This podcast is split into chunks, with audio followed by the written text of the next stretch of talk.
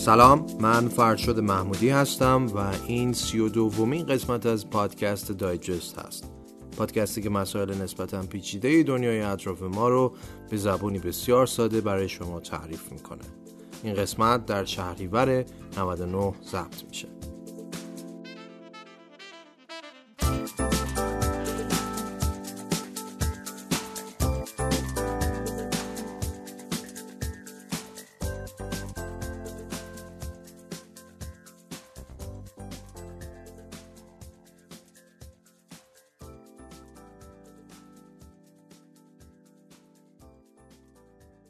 ما انسان‌ها از روز اول خلقت تو شهرهای بزرگ و آسمون خراش‌های سر به فلک کشیده زندگی نمی‌کردیم.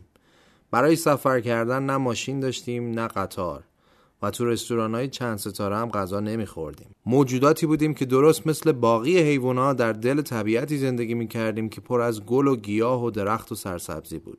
این طبیعت یه وقتایی دوست ما بود و یه وقتایی دشمنمون. ولی خب هر چی که بود از زمین گیاهایی رویده بودن که حتی میتونیم بگیم بعضی‌هاشون سرنوشت ما رو تغییر دادن. حتی سر بعضی گیاها جنگ‌های اتفاق افتاده و خون‌ها ریخته شده و گیاهانی هم بودن که تاریخ رو روی برگ‌هاشون نگه داشتن. ما در این اپیزود از پادکست دایجست سراغ یکی از این گیاهان تاریخ ساز میریم، یعنی کانابیس یا ماریجوانا. در ضمن یک تشکر بسیار بسیار ویژه هم از خانم محنوش رضایی برای تهیه محتوای این قسمت باید بکنم که زحمت این قسمت رو کشیدن و من خیلی مزیتشون کردم و مثل همیشه ممنون از شادی حسین نیا بابت ویراستاری کارهای دایجست. اگر شما هم علاقمند هستید که به تیم محتوای دایجست ملحق بشید حتما به ما ایمیل بزنید و ما استقبال میکنیم از این قضیه، بررسی میکنیم و باهاتون تماس میگیریم. خب دیگه بریم داخل داستان کانابیس و ببینیم که ماجرای این گیاه چیه.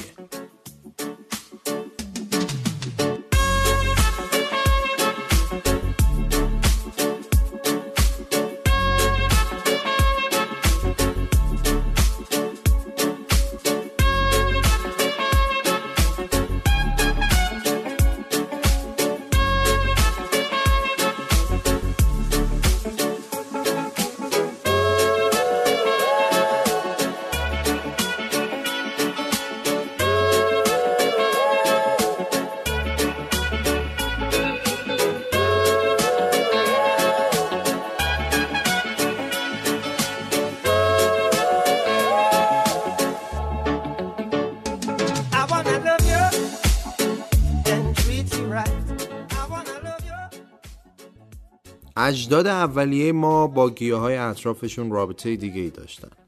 از وقتی انسان‌ها در غارها و در گروه‌های خیلی کوچک زندگی می‌کردن تا زمانی که تصمیم گرفتن زندگی اجتماعیشون رو گسترش بدن و قوم و قبیله و روستا و شهرها رو به وجود بیارن، همیشه استفاده از گل و گیاهای اطرافشون یه منبع مهم و قابل اطمینان برای تغذیه و پوشاک و داروشون بوده. خیلی مشخص نیست که انسان‌ها از کی متوجه شدن بعضی از گیاها مثل خشخاش تأثیر مخدر دارن و چه روش‌هایی رو امتحان کردن تا نتیجه‌ای که می‌خواستن رو به دست بیارن. اما به نظر می‌رسه که 3400 سال قبل از میلاد مسیح سومری‌ها در منطقه بین النهرین اولین جامعه‌ای هستن که از مزارع خشخاششون تریاک رو استخراج کردن و اسمش هم گذاشتن گیاه شادی، چون بعد از استفاده از این گیاه حالت نعشگی بهشون دست میداد. سومریا کشت خشخاش و استخراج تریاک رو به آشوریا یاد دادن، آشوریا هم به بابلیا این علم رو منتقل کردن و آخر سر مصریا کاش داشت و برداشت خشخاش رو از بابلی ها یاد گرفتن. صنعت کشت خشخاش در مصر شکوفا شد و از اونجا با یونان و اروپا تجارت می شد. بعدها 330 سال قبل از میلاد مسیح اسکندر کبیر تریاک رو به هند و فارس معرفی کرد. در حقیقت اسکندر از تریاک برای سربازاش استفاده می کرد تا شجاعانه تر بجنگن و درد کمتری رو حس کنن. در جنگ جهانی دوم هم گویا همچین اتفاقی افتاده. گفته میشه که سربازای آلمانی تو طول جنگ از شیشه استفاده می‌کردن که بیخوابتر بشن و احساس گرسنگی آنچنان نکنن. نقش تریاک در سراسر تاریخ خیلی خیلی پررنگ بوده.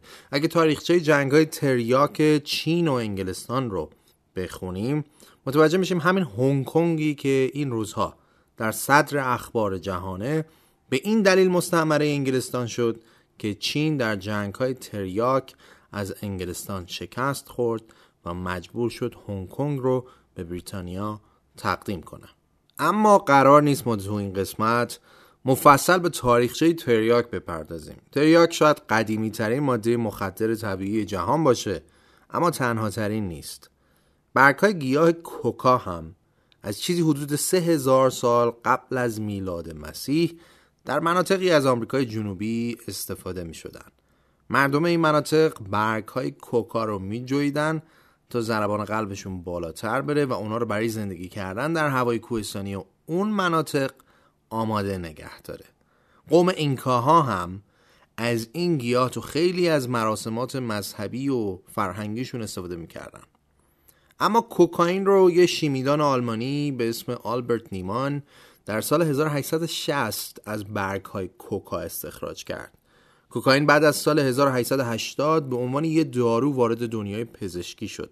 در همون سالها ترکیبی از برگ‌های کوکائین، آب گازدار، عصاره‌ای از دونه‌های کلا که همون کافئین باشه، نوشیدنی محبوب کوکاکولا رو خلق کرد.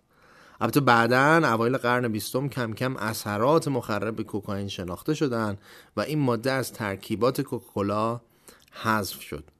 البته هنوزم که هنوزه کوکاکولا برای تولید نوشابه‌هاش به برگ‌های کوکا احتیاج داره و ازشون استفاده میکنه، ولی بدون ماده کوکائین.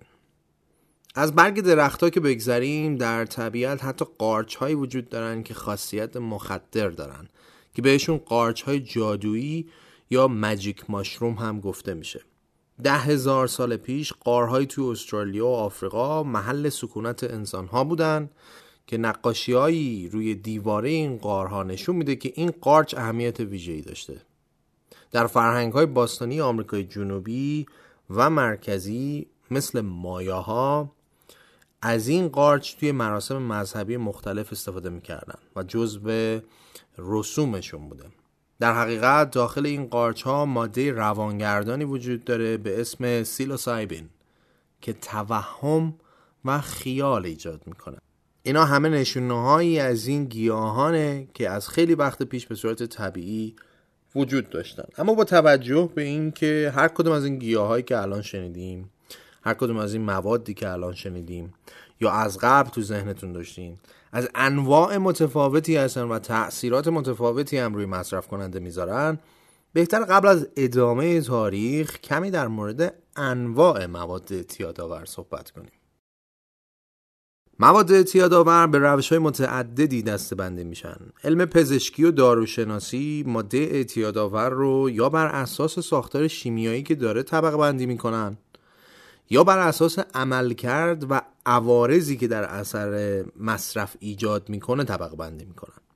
حالا ما بیایم ببینیم مواد مخدر رو بر اساس عملکردشون چجوری تقسیم بندی کردن که این تقسیم بندی 4 گروه مهمه: آرام بخشا یعنی دیپرسنت ها، محرکا استیمولنت ها، مخدرها نارکوتیکس ها و توهمزا یا روانگردان ها که بهشون سایکدلیکا گفته میشه. هر کدوم از موادی که ما به عنوان ماده مخدر اسمشون رو شنیدیم تو یکی از این دسته‌ها قرار میگیرن. در واقع همه این دسته‌ها روی بخشایی از مغز ما تأثیر میذارن و احساسات و افکار و ادراک ما رو دستخوش تغییر میکنن. هر ماده مخدری هم میزان اعتیادآور بودنش با یه ماده دیگه متفاوته. اگه میزان اعتیادآوری یه ماده بالا باشه بهش میگن مخدر سخت و اگه اعتیادآوری کم باشه بهش میگن مخدر سبک. الان که هر کدوم از دسته‌بندی‌ها رو توضیح میدیم یه مثالی هم میزنیم که درکش ساده تر بشه. بریم سراغ اولین دسته، یعنی همون آرام بخشا. همونطور که از اسمشون هم معلومه داروهایی هستن که مستقیم روی سیستم عصبی مرکزی تاثیر میذارن و سرعت فعالیت‌های مغز و اعصاب رو کم می‌کنن. مثلا داروهایی مثل دیازپام و اوگزازپام از این دستن و البته که الکل. از این داروها برای کم کردن اضطراب و کنترل تشنج استفاده میشه. کسایی هم که وضعیت خوابشون مشکل داره از آرام بخش استفاده میکنن. دسته بعدی محرکان، موادی هستند که برعکس آرام بخش‌ها فعالیت و سرعت سیستم عصبی مرکزی رو افزایش میدن. این مواد باعث میشن که فرد مصرف کننده احساس کنه که انرژی و تمرکز زیادی داره و خسته نمیشه. بین محرک‌ها کوکائین و کراک، آمفتامین و متامفتامین تو جهان رایج ترینن.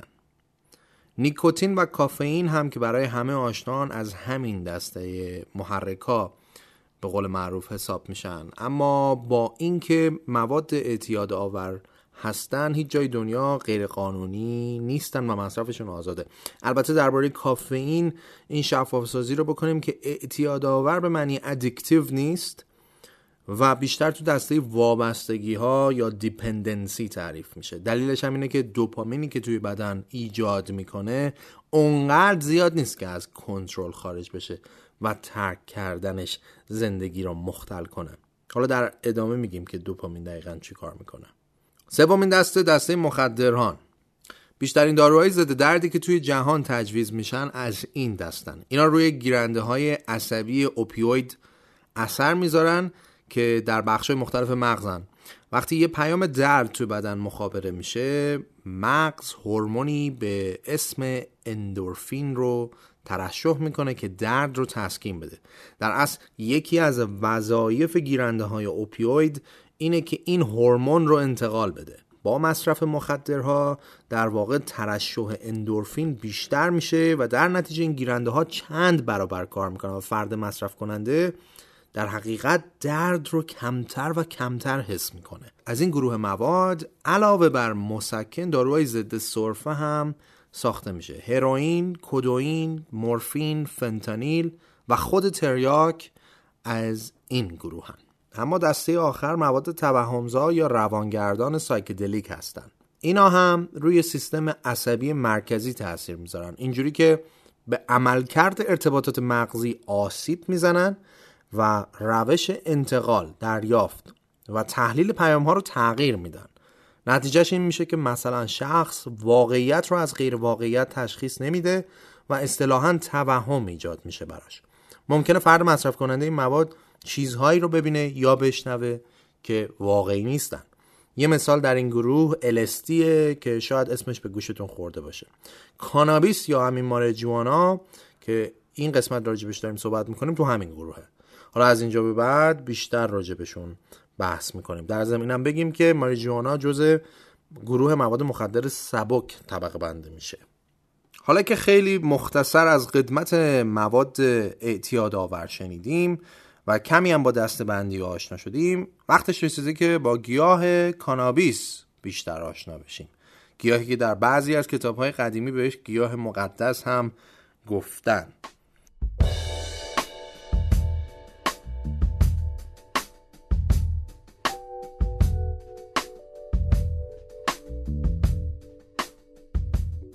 اسپانسر این قسمت همراه کارت. همراه کارت یه اپلیکیشن پرداخت برای گوشی‌های اندرویدی و آیفونه که بیش از 8 میلیون کاربر داره. چه کارهایی باهاش میشه کرد؟ کارت به کارت، خرید شارژ و بسته، دریافت موجودی، پرداخت قبض و استعلام خلافی از اصلی ترین خدماتیه که این اپلیکیشن ارائه میکنه.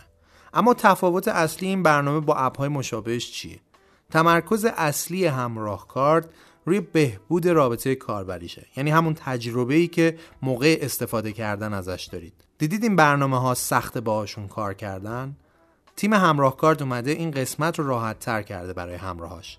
مثلا برای خرید شارژ یه آپشنی رو طراحی کرده که فقط با لمس کردن یک دکمه خرید شارژ انجام میشه.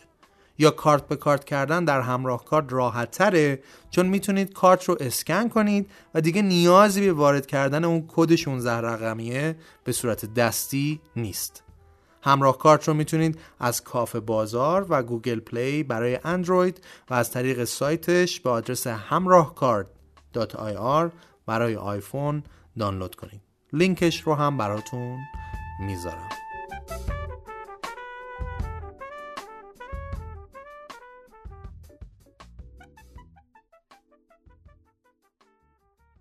قبل از هر چیز اینو بگم که ما کانابیس رو در گیاهشناسی فارسی به اسم شادونه میشناسیم.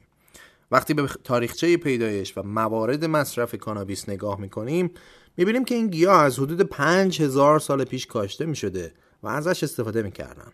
البته شواهد تاریخی دیگه ای هم وجود داره که میگن عمر مصرف این گیاه حتی طولانی تر از این مدته و چیزی حدود 10000 ساله.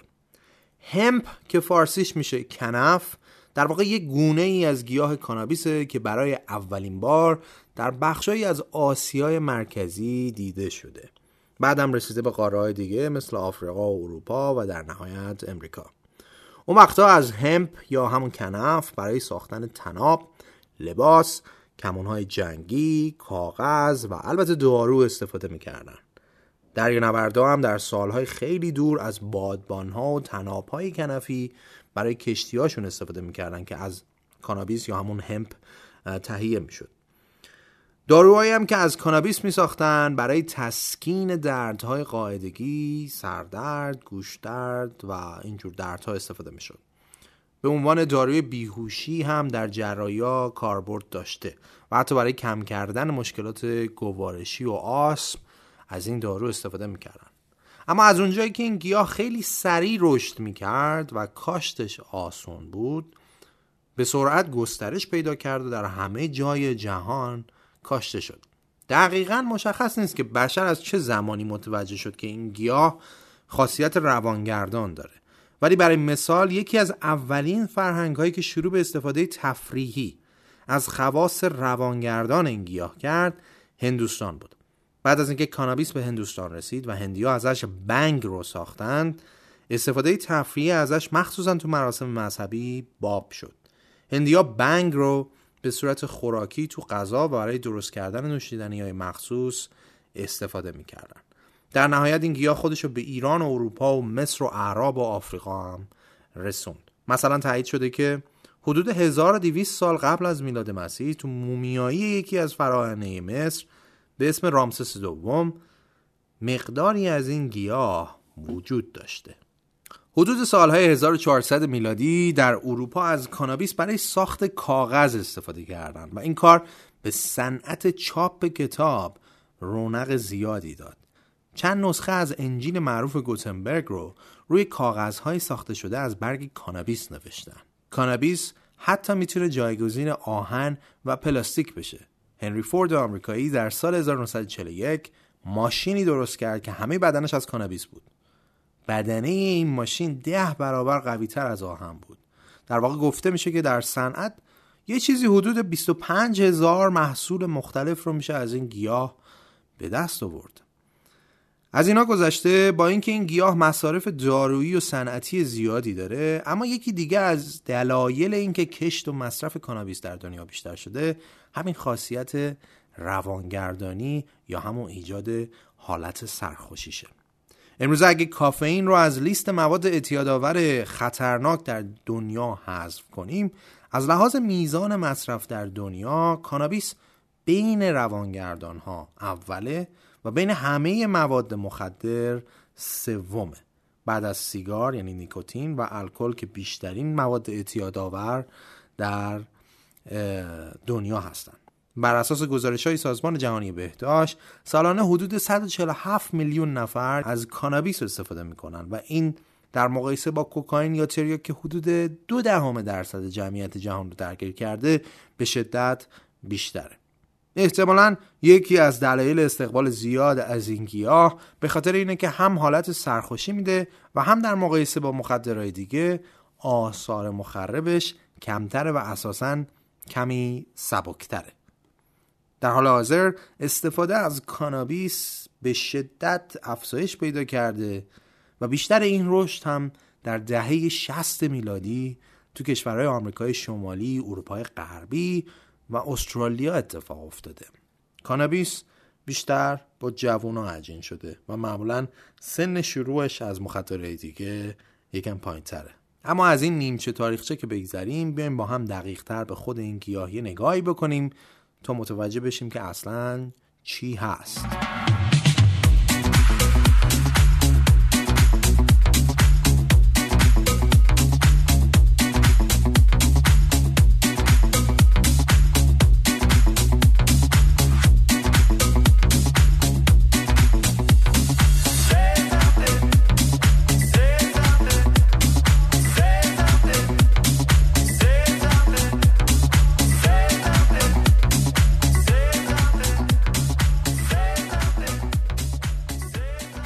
کانابیس یا شادونه یک گیاه آفتاب دوست به رنگ سبز روشن و بوی منحصر به فردی هم داره. این گیاه میتونه از 1 تا 3 متر رشد کنه که البته بستگی داره به گونه گیاه و نوع آب و هوایی که اونجا پرورش پیدا میکنه.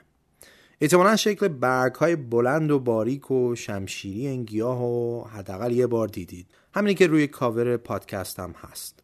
جدیدن هم مد شده برچسبشو پشت ماشین میزنن. اگه یه برگ دیدید که سبز پشت ماشینه، بدونید اینه. تقریبا اینه. شاید از علوم راهنمایی دبیرستان یادتون باشه که تو گیاها معمولا جنس نر و ماده همزمان روی یک گل قرار دارن، مثل ذرت، خیار، فندق. یعنی گل این گیاها هم نره و هم ماده. اما تو بعضی گیاها میتونه جنس نر و مادهشون تو 2 تا گیاه مجزا باشه، مثل بادوم، خرما و گیاهای دیگه. کانابیس هم از این دسته است که نر و ماده‌اش جداست. اینکه کانابیس نر و کانابیس ماده در طبیعت از هم جدان اهمیت زیادی داره. میپرسید چرا؟ اجازه بدید اول تفاوت گیاه نر و ماده رو خیلی مختصر با هم مرور کنیم تا برسیم به اینکه چرا این مجزا بودن مهمه. گیاه کانابیس نر معمولاً و البته نه همیشه قد بلندتره و ساقه‌های کلفتری داره، ولی این تنها راه تشخیص نوع نر و ماده کانابیس نیست. حدود 2 تا 4 هفته طول میکشه تا گلدهی در گیاه کانابیس شروع بشه. بعد از این مرحله است که تشخیص جنسیتش ممکن میشه. حالا باید به محل اتصال شاخه ها و گل ها به ساقه اصلی نگاه کنیم. اگه اینجا توپای ریزی ببینیم گیاه نره و اون توپای ریز در واقع حاوی گرده گلن، ولی تو نوع ماده تو همین قسمت گیاه کیسه های اشک شکلی به وجود میان که کرکای ریزی ازشون بیرون زده. اگه گیاه نر در کنار گیاه ماده باشه، گرده های گل که در محیط پخش میشن میتونن به این کرکا که حالت سمقی و چسبناک دارن بچسبن. وقتی گرده گل های نر به کرکای گیاه ماده میچسبن، لقاح صورت میگیره و گیاه ماده بارور میشه و در کیسه اشک شکل کانابیس ماده بذر یا همون دونه به وجود میاد.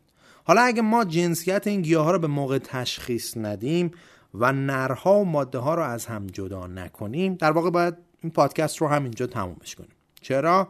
چون اگه گیاه ماده ما بارور بشه دیگه نمیشه ازش ماریجوانا یا حشیش تولید کرد. با ریشه‌کن کردن نرها، گیاه ماده که مورد بیمهری قرار گرفته شروع میکنه بیشتر و بیشتر کرک ساختن. در واقع این کرک های گیاه ماده هستن که تتراهیدروکانابینول دارن که مخففش میشه THC. بعد از اینجا هر جا گفتیم THC منظورمون همین تتراهیدروکانابینوله. THC در واقع همون ماده روانگردانیه که در ماریجوانا و حشیش وجود داره و ایجاد حالت سرخوشی میکنه. پس چی شد؟ اگه گیاه نر و ماده با هم یک جا باشن، گرده افشانی اتفاق میفته و گیاه ماده بارور میشه. گل ماده‌ای هم که بارور شده باشه دیگه هیچ خاصیت محرک و روانگردانی نخواهد داشت و برای تهیه ماریجوانا به درد نمیخوره. میرن باهاش کارهای دیگه میکنن. همون گندم شادونه‌ای که قبلا مردم تو ایران میخوردن در اصل نوع بارور شده این گیاهه که دیگه اون خواص روانگردان رو نداره. خب الان ممکنه براتون سوال پیش بیاد ماریجوانا چیه، حشیش چیه؟ اینا دوتا با هم یکی ان، فرق دارن یا چی؟ در حقیقت ماریجوانا و حشیش با هم فرق دارن و ما در اینجا به چند تا از این تفاوت‌ها اشاره می‌کنیم که فرقشون رو بدونید. اولین تفاوت اونا از همون بدو تولدشون شروع میشه، یعنی نحوه تولیدشون. برای درست کردن ماریجوانا در واقع گل‌ها و برگ‌های گیاه کانابیس رو خشک می‌کنن، ولی برای حشیش این گل‌ها و برگ‌ها رو فشرده می‌کنن و سمقی که به دست میاد میشه حشیش. دومین تفاوت ماریجوانا و حشیش در رنگ و بافتشونه. رنگ ماریجوانا سبز خاکستری و سبز قهوه‌ایه و حالت خشک و خرد شده‌ای داره، ولی رنگ حشیش از قهوه‌ای روشن تا سیاه متغیر و بافت جامد اما خیلی نرمی داره. شما مثلا یه شبیه لواشک در نظر بگیرید. و اما سومین و مهمترین تفاوت این دو با هم در مقدار ماده روانگردانی که دارن، یعنی همون THC. THC ماریجوانا معمولا 10 تا 20%، در حالی که تو حشیش میتونه از 20 تا 60% متغیر باشه. این تفاوت THC به این معنیه که فرد مصرف کننده برای رسیدن به اون مقدار سرخوشی مورد نظرش به مقدار کمتری حشیش احتیاج داره نسبت به ماریجوانا، یعنی حشیش کم سنگین تره. این ماریجوانا هم همونه که الان همه به اسم گل، علف یا وید میشناسنش. اسمای دیگه‌ای هم تو دنیا برای ماریجوانا البته استفاده میشه، مثل پات، مری جین، نمیدونم گراس، چرس، بنگ، گانجا. حشیش هم که حشیشه. حتی بعضا در کیک درستش میکنن که به اون کیک میگن هش کیک.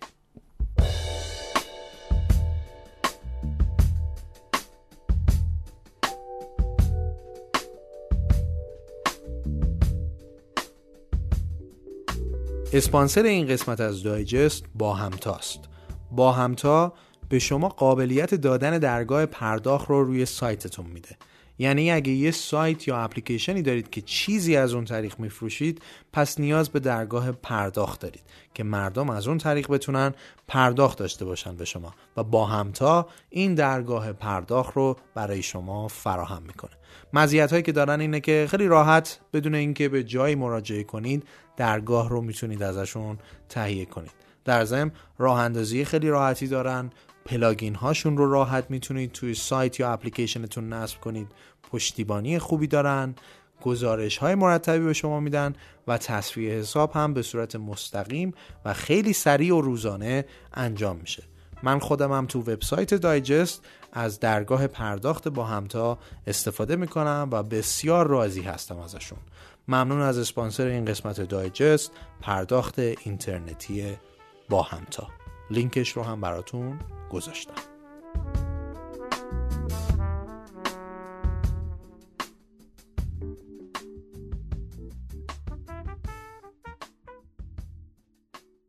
خب تا اینجا به طور کلی با کانابیس و مخدر شدنش آشنا شدیم.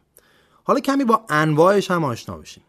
گیاه ها هم مثل حیوانات طبقه بندی دارن که به صورت خانواده، جنس، گونه و زیرگونه طبقه بندی میشن. گیاه کانابیس از یه خانواده‌ایه به اسم کانابیسیای و خودش 3 تا گونه داره به اسمای ایندیکا، ساتیوا و رودرالیس. از هر دوی ساتیوا و ایندیکا مواد روانگردان ساخته میشه، ولی تأثیر مواد روانگردانی که از هر کدوم ساخته میشه با اون یکی فرق داره.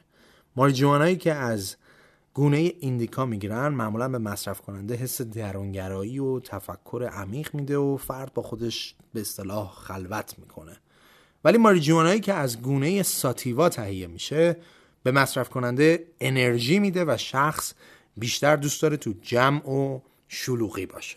خود گونه ساتیوا هم در طبیعت 2 تا زیرگونه داره، همپ که همون کنف باشه و ماریجوانا. اون اول گفتیم که همپ در واقع یک گونه از گیاه کانابیسه که اولین بار تو آسیای مرکزی هم بود. این همونه. پس همپ و ماریجوانا 2 تا زیرگونه‌ان از گونه ساتیوای گیاه کانابیس.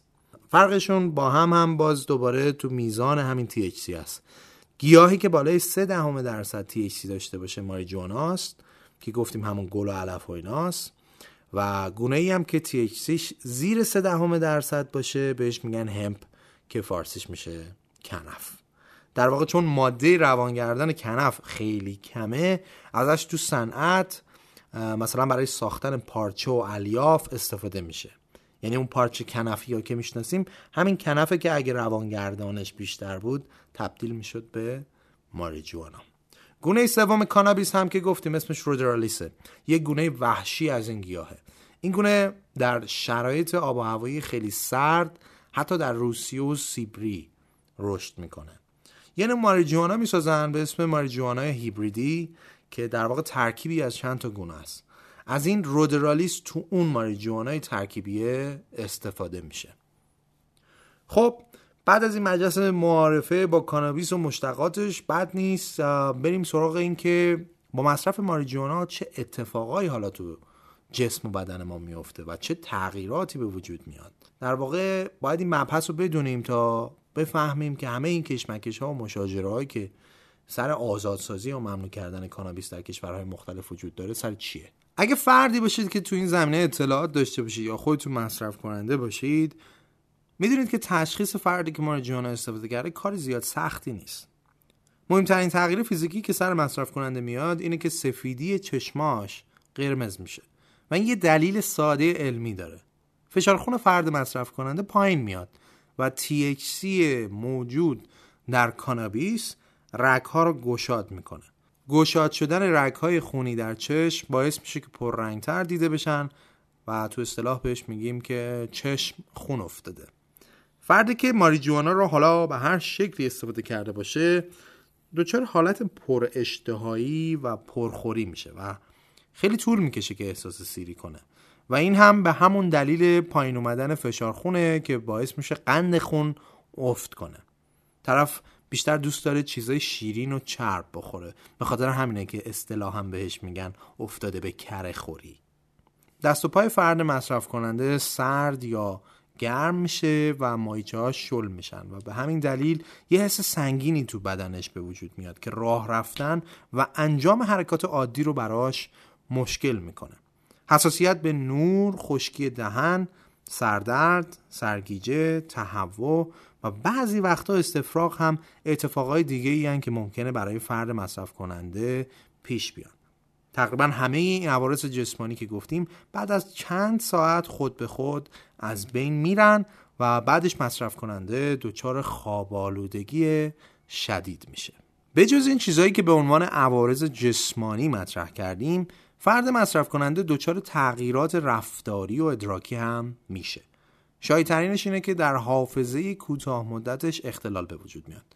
شخصی که ماریجوانا مصرف کرده نمیتونه اطلاعاتی رو که در اون لحظه وارد مغزش میشه ذخیره کنه و به همین دلیل مثلا ممکنه در فاصله های زمانی خیلی کوتاه یه سوال رو مدام بپرسه که معمولا میگن طرف قفلی زده. گذر زمان برای این شخص به حالت عادی نیست و در ذهنش معمولا زمان خیلی کند میگذره.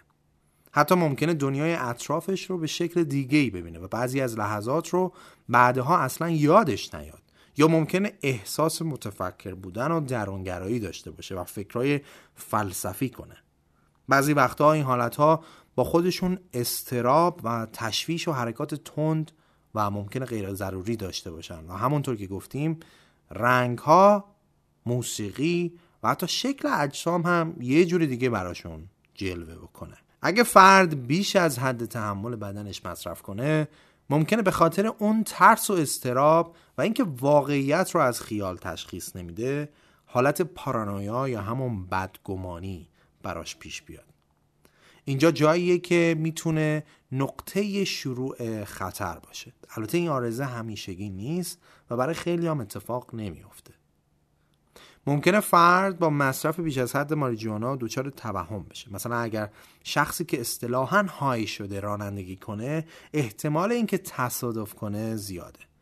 یا اینکه مثلا فرد دچار حسی میشه که فکر میکنه میتونه خیلی از کارها رو بکنه، مثلا از یه ارتفاع بلند بپره.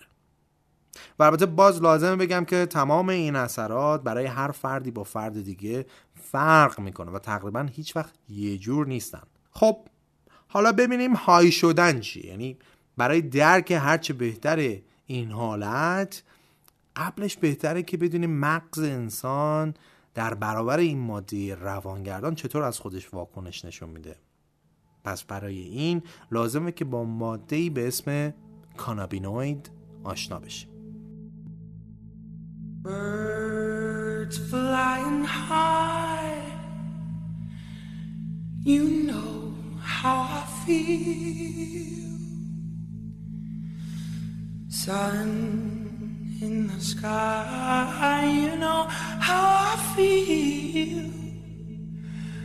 Breeze drifting on by, you know how I feel. It's a new dawn, it's a new day, it's a new life for me, yeah. And I'm feeling good.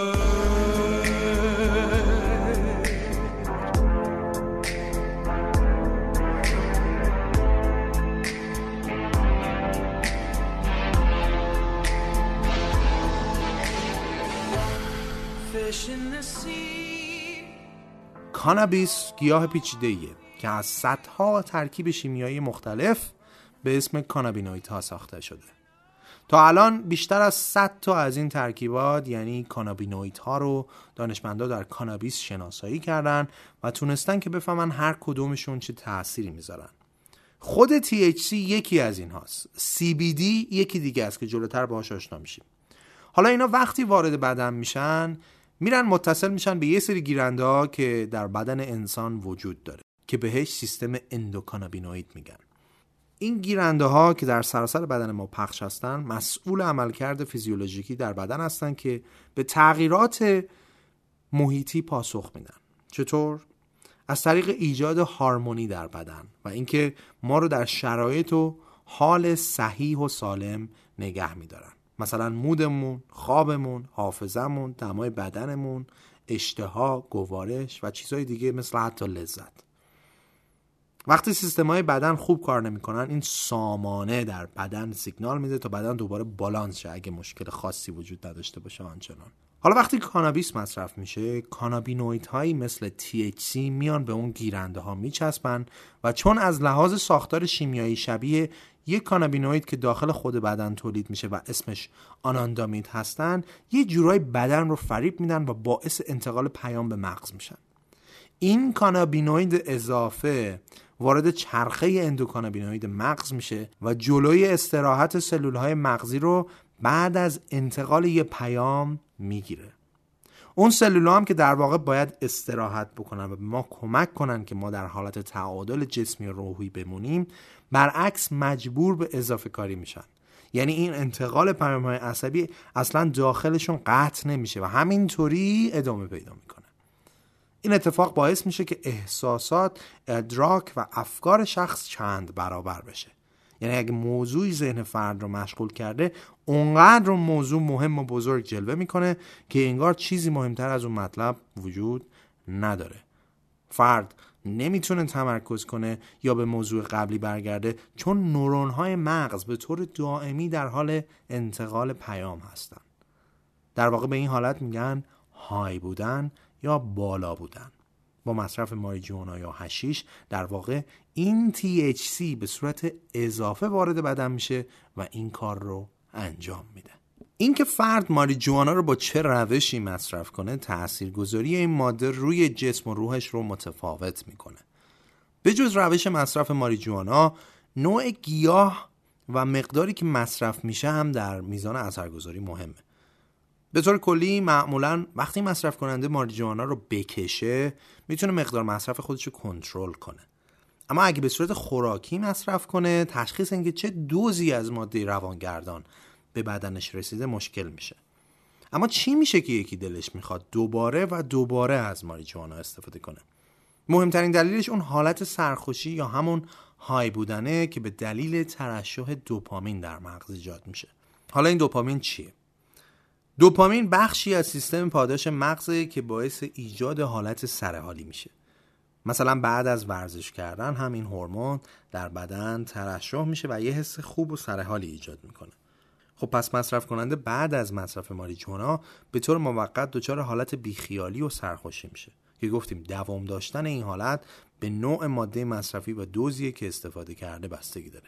بعضی وقتا فرد مصرف کننده دچار یه حمله خنده میشه و بیدلیل قهقهه میزنه. اگه فرد ماریجوانا رو کشیده باشه این حالتها بعد از چند دقیقه شروع میشن و 2 تا 4 ساعت هم ادامه پیدا میکنن. اما اگه به صورت خوراکی مصرف کرده باشه، خب مثل هر ماده غذایی دیگه باید اول تو معده هضم بشه و بعد جذب بشه. دیگه تا این مراحل طی بشن 1-2 ساعتی طول میکشه و در نتیجه ماریجوانایی که خورده شده بعد از این مدت اثرات خودش رو نشون میده و طبیعتاً مدت زمان بیشتری هم تو بدن میمونه. بد نیست که اینجا به این نکته دیگه هم اشاره کنیم که این حالت‌ها فقط زمانی اتفاق میفته که فرد مقدار مناسبی از مواد رو مصرف کرده باشه. حالا مقدار مناسب چقدره؟ مشخصه که جواب این سوال خیلی سخته. در واقع فرد باید از میزان و مقاومت بدنش به این مواد و زبان بدنش در اصل خبر داشته باشه. سن فرد و آشنا بودنش با این مواد و حتی مقدار چربی که تو بدنش ذخیره شده هم تعیین کننده است تو اینکه روانگردان ماریجوانا چقدر مؤثر باشه. ولی در واقع عوامل متفاوت و ناشناخته زیادی تو میزان این تاثیرگذاری نقش دارن و این باعث میشه که نتونیم به فرمولی برسیم که برای همه درست باشه. خب پس تا اینجا گفتیم که به نظر میرسه ماریجوانا یه سری اتفاقات رو در بدن و مغز ایجاد میکنه و بعد هم تمام میشه. اما در اصل ماجرا به همینجا ختم نمیشه. ماریجوانا در واقع هر حسی رو که فرد موقع مصرف کردن داشته باشه به شدت تقویت میکنه. شاید اصطلاح فاز گرفتن رو شنیده باشید. در واقع منظور از این اصطلاح اینه که فرد در همون حس یا فازی که در هنگام شروع مصرف داشته گیر میکنه. اگه فرد شاد و خوشحال باشه، استفاده از این مواد اونو شادتر و خوشحالتر میکنه. اگه غمگین باشه، افسرده تر میشه. کسی که اضطراب داره رو مضطربتر و پریشانتر میکنه و گفتیم که این انقلاب احساسی یه وقتایی تا پارانویا هم پیش میره و فرد مشکوک میشه به همه چی.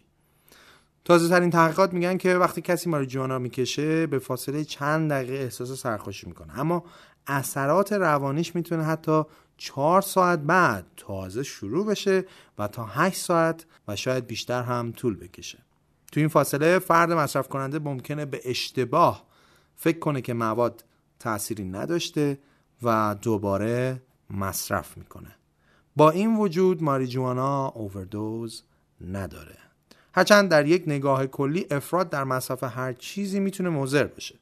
مثلا اگه شما بیش از حد قهوه یا نوشیدنی‌های انرژیزا و در واقع کافئین بخورید، ممکنه دچار ایست قلبی بشید. حتی تو علم پزشکی چیزی به اسم مسمومیت با آب وجود داره که در واقع با نوشیدن بیش از حد آب اتفاق میفته و حتی ممکنه کار به مرگ برسه. مصرف طولانی مدت ماریجوانا هم میتونه عوارض جسمانی داشته باشه، اما در اصل زیاد دیده نشده که مرگی به وجود اومده باشه که تنها دلیلش مصرف بیش از حد ماریجوانا بوده باشه. یعنی چیزی به اسم اووردوز برای محصولات کانابیس تقریبا اتفاق نمیافته، اما شدت علائم به شدت بیشتر میشه با مصرف بیشتر. همه چیزایی که تا اینجا گفتیم در واقع عوارض کوتاه مدت استفاده از ماریجواناست، عوارضی که بعد از چند ساعت خود به خود از بین میرن و واضحه که این عوارض فرد به فرد متفاوتن. اما استفاده طولانی مدت از این ماده روانگردان میتونه عوارض جسمی و روحی مزمنی ایجاد کنه که میتونن هیچ وقت از بین نرن. البته این احتمال هم وجود داره که به محض اینکه فرد استفاده از این مواد رو کنار بذاره، بعد مدتی عوارض هم ناپدید بشن. تو این زمینه هنوز دانشمندا دارن تحقیق و بررسی میکنن. با کشیدن ماریجوانا مونوکسید کربن آزاد میشه که نه تنها برای قلب، ریه و عروق مضره، بلکه میتونه یکی از عوامل بروز سرطان هم باشه. یکی دیگه از عوامل مهمی که وابستگی به ماریجوانا رو خطرناک میکنه سن افراده. گیرنده های کانابینوئید افراد زیر 25 سال در بخش سفید مغز قرار گرفتن. بخش سفید مغز انسان مسئول روابط اجتماعی، یادگیری، حافظه و احساساته. استفاده دائمی از ماریجوانا میتونه صدمات زیادی به این بخش از مغز وارد کنه و در نتیجه فرد مصرف کننده تو تمرکز و یادگیری دچار اختلال میشه. این موضوع مخصوصا برای قشر جوان که در حال تحصیل هستن مشکلات خیلی زیادی رو به وجود میاره. مادرای باردار هم اگه به ماریجوانا وابسته بشن میتونن مشکلاتی برای نوزادشون به وجود بیاد.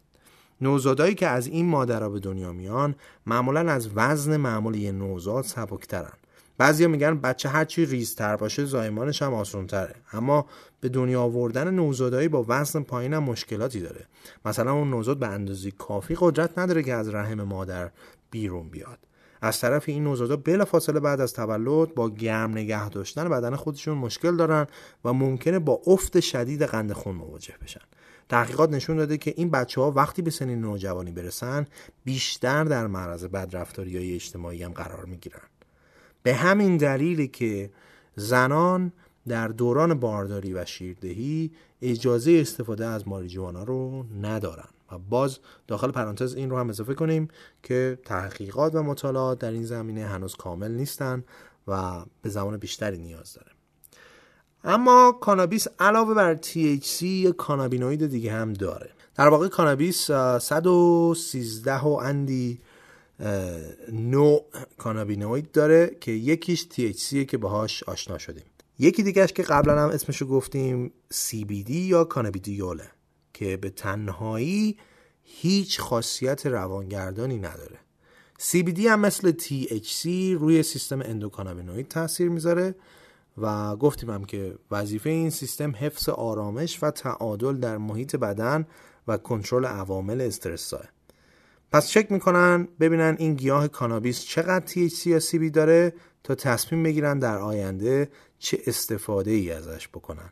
اون گونه ای که THC پایینی داره رو میبرن تو صنعت کاغذسازی و تهیه طناب و لباس و این چیزا، با گونه ای که CBD داره داروهای بدون خاصیت روانگردانی میسازن. کانابیس دارویی هم داروهایی هستن که میزان مشخصی THC دارن و مهمترین استفادهشون برای آروم کردن دردهای مزمنیه که با هیچ مسکنی از بین نمیرن. نکته مهم اینه که این داروها جور دیگه‌ای مصرف میشن. مثلا کانابیس دارویی رو نباید مثل سیگار کشید چون اینجوری ضررش بیشتر از نفعش میشه. این داروها رو یا مثل چای میخورن یا از طریق دستگاه نبولایزر استنشاق میکنن. نبولایزر یا ریزپاش هم یه وسیله است که با استفاده از هوا و ذرات بسیار ریز آب دارو رو به قسمت‌های مختلف دستگاه تنفس میرسونه. البته کانابیس دارویی به شکل قرص و کپسول اینا هم وجود داره. هرچند که در مسیر مطالعه و شناخت مصارف دارویی کانابیس هنوز راه طولانی باقی مونده و در بعضی زمینه‌ها علم پزشکی هنوز به یه جواب قانع کننده نرسیده، اما به جز مواردی که تا اینجا گفتیم از کانابیس دارویی برای یه سری از بیماری‌ها هم استفاده میشه. مثلا بیماری MS. البته میدونیم که هنوز درمان قطعی برای این بیماری وجود نداره و هر کاری هم که میکنن بیشتر جنبه کنترلی داره که عوارضش رو کم کنن. دیگه برای درمان و کمک به از بین بردن اسپاسم‌های عضلانی، حالت تهوع و استفراغ بیمارایی که شیمی درمانی میشن یا بیمارایی که مبتلا به ایدز هستن و دچار کاهش اشتهای شدیدن و دردهایی که به اعصاب مربوطن. علاوه بر اینا از این دارو برای درمان افرادی که تیک کم دارن هم استفاده میشه. برای درمان بیماری گلوکوم یا آب سیاه هم از این دارو استفاده میکنن. گلوکوم مشکلی که فشار داخل چشم بیمار زیاد میشه و اگه به موقع معالجه نشه به کوری ختم میشه. گفتیم هم که THC کانابیس فشار خون رو پایین میاره. به این ترتیب فشار داخل چشم هم کم میشه و خطر کوری برای اون افراد مبتلا به این بیماری رو کمتر میکنه. دیگه توی بیماری سر ازش استفاده میشه. در حقیقت سر باعث میشه تبادل اطلاع در سلولهای مغزی دچار اختلال بشن و در نهایت هم برای بیماری های لاعلاجی که بیمار تو اونا به اصطلاح ترمیناله از این دارو استفاده میشه. بیمار ترمینال یعنی بیماری که دیگه امیدی به خوب شدنش نیست و در ترمینال بین مرگ و زندگی قرار داره. استفاده البته از این نوع داروها مثل داروهای دیگه عوارض جانبی داره، مثلا ایجاد خود ترس و ناامیدی، اضطراب و تشویش، احساس بی‌حوصلگی و تنبلی، سردرد و سرگیجه، بالا رفتن ضربان قلب. بعضی وقتا هم برای کسایی که برای بار اول از این دارو استفاده میکنن ممکنه حالت سرخوشی البته به وجود بیاره.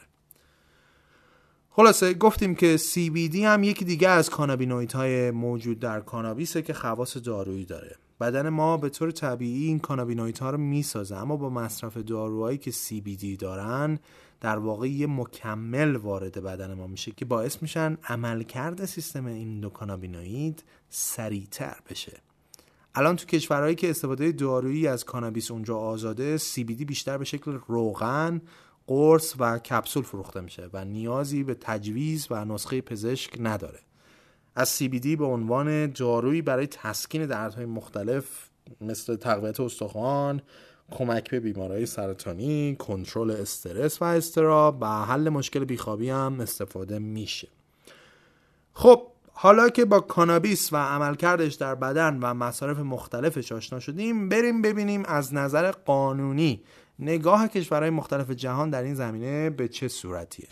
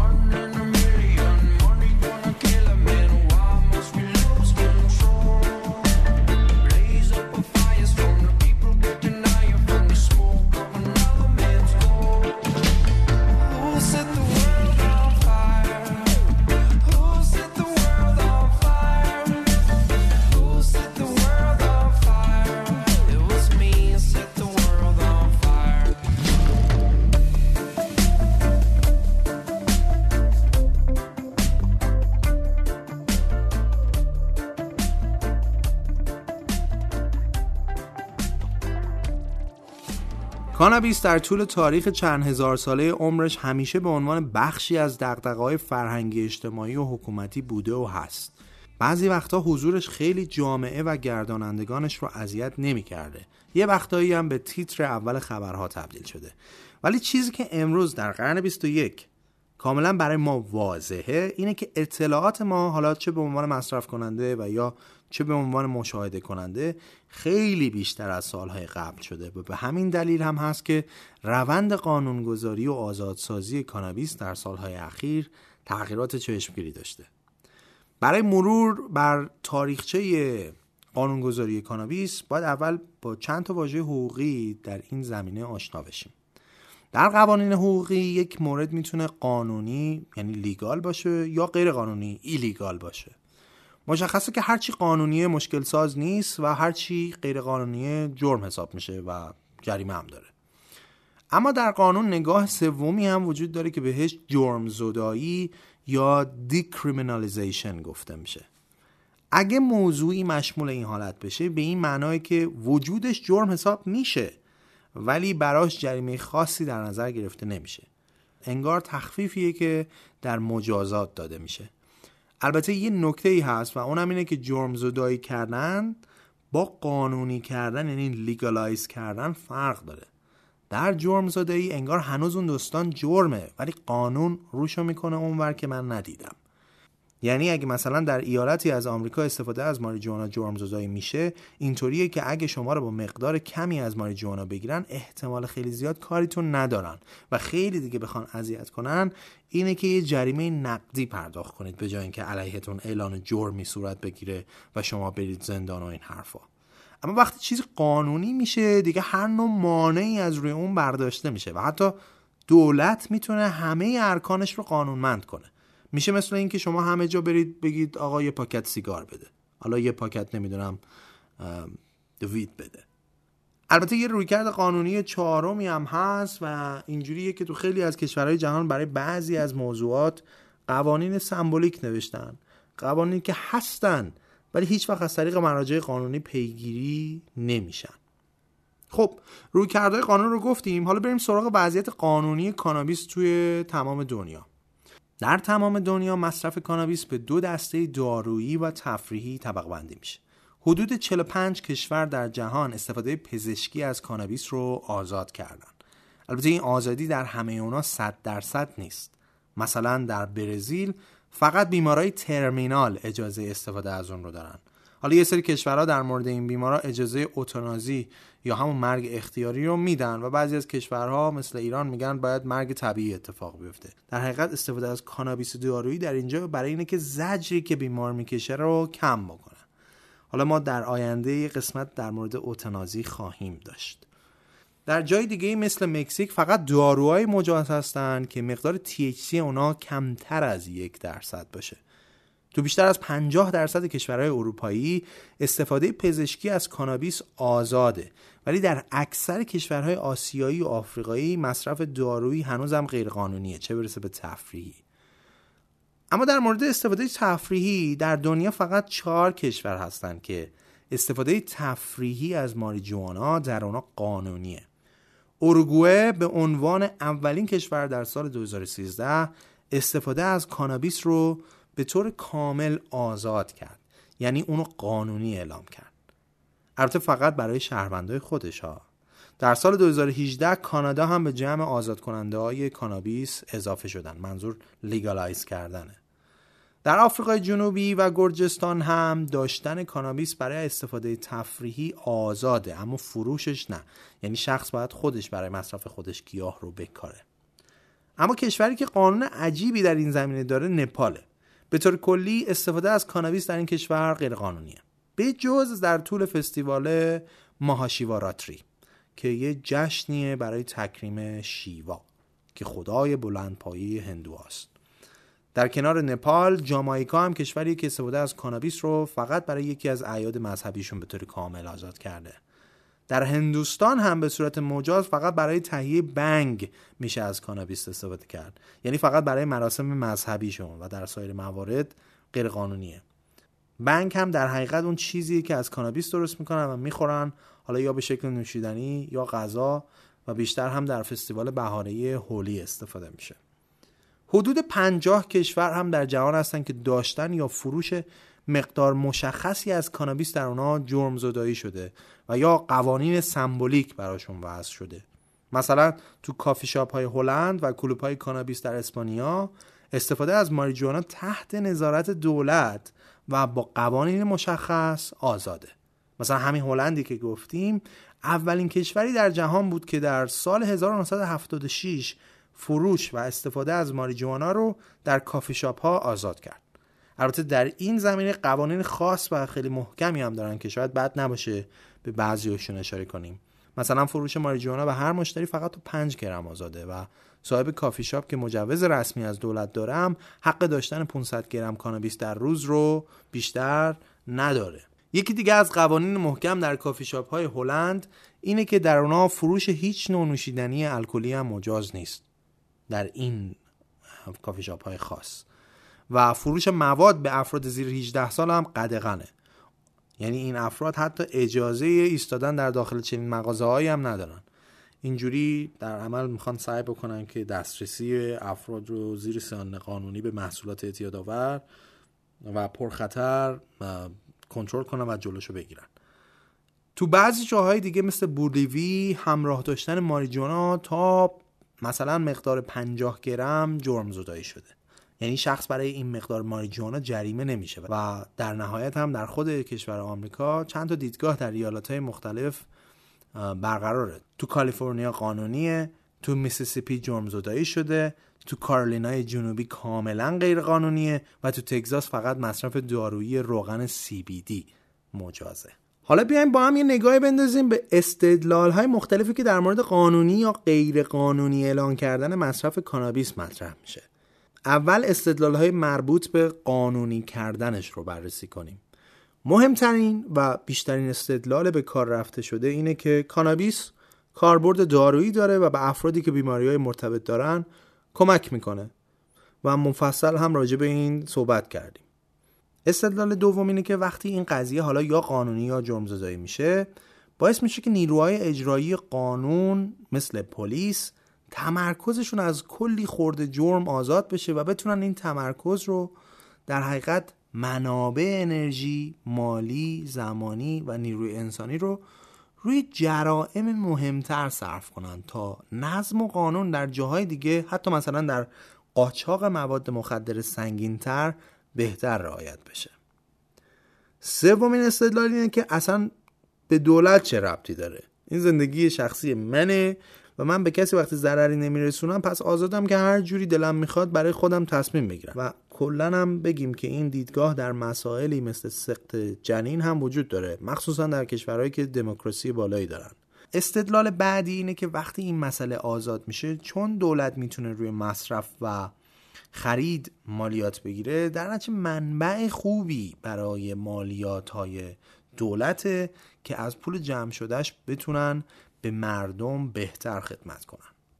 نکته بعدی هم اینه که اگه دولت خودش مسئله قانونگذاری این قضیه رو به عهده بگیره، بهتر میتونه امنیت و سلامت مصرف کننده ها رو تامین کنه. جنس تقلبی نمیده، جلوی استفاده از مواد اشتباه رو میگیره، یا با این کار باعث نمیشه که مردم با ساقیای مواد که چیزای دیگه هم میفروشن در تعامل باشن که اونا به سمت دیگه‌ای مردم رو یواش یواش سوق بدن. و در نهایت استدلال آخر هم اینه که کی گفته ماریجوانا ضرر داره که اصلا میخواید ممنوعش کنید؟ اوکی، اگه هم ضرر داره برای افراد زیر 25 ساله به قول خودتون، برای بزرگسال‌ها چه ضرری داره که منعش میکنید؟ نشگی یا های بودن تنها که نشد دلیل. و یه استدلال آخر هم هست که بهش اشاره نکردیم و اون استدلال زیست محیطیه. کشتای غیرقانونی و ضررهای جبران‌ناپذیری که به محیط زیست میزنه باعث میشه یه سری بگن آقا خود دولت بیاد این کارو بکنه به جای اینکه این اتفاق بیفته. مثلا تو بخشی از آمریکا بعد از اینکه این گیاه رو میکارن، در مرحله داشت و برای مراقبت ازش از مرگ موش استفاده میکنن و گویا گونه‌ای از جغد که تو منطقه زندگی میکرده این سمها رو هم میخورده و تعداد زیادی از این جغدها مردن و اکوسیستم به هم ریخته. در صورتی که صحبت اینه که اگه دولت خودش این فرآیند رو مدیریت کنه، این مسائل به این شکل به وجود نمیاد. اما اون یکی گروه که میگه نه اتفاقا باید این مسئله غیر قانونی بمونه، دلایلشون چیه؟ شایع ترین استدلال اینه که تصادفات رانندگی به خاطر مصرف ماریجوانا بیشتر میشه، چون وقتی نشه هستند آدما رانندگی میکنن و این منجر به حادثه میشه اغلب. استدلال دیگه اینه که ماریجوانا گیتوی دراگه، یعنی مواد درگاهیه، به این معنی که شما رو سوق میده به سمت مصرف مواد دیگه. اولش یواش و نرم با این شروع میکنی و آروم آروم میفتی تو خطش، میری سراغ چیزای سنگین‌تر. حالا یه رول از این بزن، حالا بعد بیا یه لاینم کوک بزن، حالا بیا یه درگم از این بکش، حالا فلان، حالا بسان، بعد به خودت میای میبینی شدی معتاد 7 خط. استدلال بعدی اینه که همین که قانونیش کنی باعث میشه اونی که میترسیده هم شروع کنه به مصرف و تعداد مصرف کننده ها هم بیشتر میشه و در ضمن آنچنان فوایدی هم برای فرد و جامعه اینطور که میگن نداره، یعنی ضرراش خیلی بیشتره. و در نهایت بحث اخلاق هم مطرح میشه که میگن مصرف ماریجوانا غیر اخلاقیه و رفتارهای غیر اخلاقی دیگر رو هم ترغیب میکنه. برای افراد زیر 25 سال هم که قبلتر توضیح دادیم چه ضررات جسمی داره. جدا از همه اینها یه تحقیقی هم در مورد رابطه قیمت با تقاضا در این خصوص انجام شده که دونستنش جالبه. طبق بررسی که انجام شده و در وبسایت سازمان بهداشت جهانی هم هست، قیمت‌های پایین باعث افزایش مصرف میشه. در حقیقت ارتجاعی بودن میزان تقاضا در بازار ماریجوانا در کوتاه مدت خیلی کمه، ولی در بلند مدت این ارتجاعی بودن بیشتر میشه. اگه با مفهوم ارتجاعی بودن تقاضا در اقتصاد آشنا نیستید، لازمه که یه مختصر اینجا توضیح بدم. در اقتصاد مفهومی هست به اسم ارتجاعی بودن قیمت‌ها و تقاضا، یعنی نسبت تغییر تقاضا به تغییر در قیمت. یعنی اگه قیمت یک کالایی 100% افزایش پیدا کنه، چقدر میزان تقاضا تغییر میکنه؟ آیا اصلا هیچ تغییری نمیکنه؟ یا مثلا همونقدر که قیمت رفته بالا، تقاضا هم میاد پایین؟ اگه قیمت بنزین 2 برابر بشه، آیا مصرف بنزین نصف میشه؟ یا ثابت میمونه؟ یا شاید مثلا فقط 20% تقاضا کاهش پیدا کنه؟ هرچی وابستگی ما به اون کالا بیشتر باشه و کالاهای جایگزین هم کمتر باشه، تغییرات در قیمت باعث نمیشه که میزان تقاضای ما خیلی تغییری کنه. داروی انسولین رو برای یک بیمار دیابتی در نظر بگیرید. خب بیمار مجبوره وقتی که قیمت دارو افزایش پیدا میکنه، بیمار چاره ای نداره جز اینکه این افزایش قیمت رو بپذیره. در این حالت اصطلاحاً گفته میشه که برای این کالا ارتجاعی بودن میزان تقاضا نسبت به قیمت خیلی کمه. ولی مثلا اگه قیمت گوشت یهو 3 برابر میشد، به احتمال زیاد عده زیادی از مردم به جاش از مرغ استفاده میکردن و تا حد زیادی این افزایش قیمت روی میزان تقاضای مردم تاثیر میذاشت. اینجا گفته میشه که میزان ارتجاعی بودن کالای گوشت بیشتره، یعنی با افزایش یا کاهش قیمت میزان تقاضاش تغییر میکنه، چون مثلا در مورد گوشت کالای جایگزینی مثل مرغ و ماهی وجود داره. ارتجاعی بودن رو هم با یه عدد نشون میدن که از 0 شروع میشه تا 1 و 1 به بالا، یعنی نسبیه. حالا اومدن در مورد ماریجوانا تحقیق کردن، متوجه شدن که اگه قیمتش افزایش پیدا بکنه در کوتاه مدت ارتجاعی بودنش کمه، یعنی اینکه قیمت رو که افزایش میدن مصرف کننده هم افزایش قیمت رو پاسخ میدن و باهاش کنار میان، ولی در بلند مدت یواش یواش مصرفشون کم میشه. از اینا که بگذریم یه نگاهی هم داشته باشیم که کیا تولید میکنن، کیا مصرف میکنن بیشتر. کانابیس تقریبا تو همه جای دنیا پرورش پیدا میکنه. این گیاه احتیاج به خاک خوب، آفتاب و نور مناسب داره. از لحاظ تولید ماریجوانا و پرورش کانابیس افغانستان رتبه 3 جهان داره و حتی تو سال 2010 این کشور مقام اول کشت کانابیس در جهان رو داشت. کانابیسی که در افغانستان تولید میشه کیفیت بالایی داره و یکی از منابع درآمدی گروه طالبانه.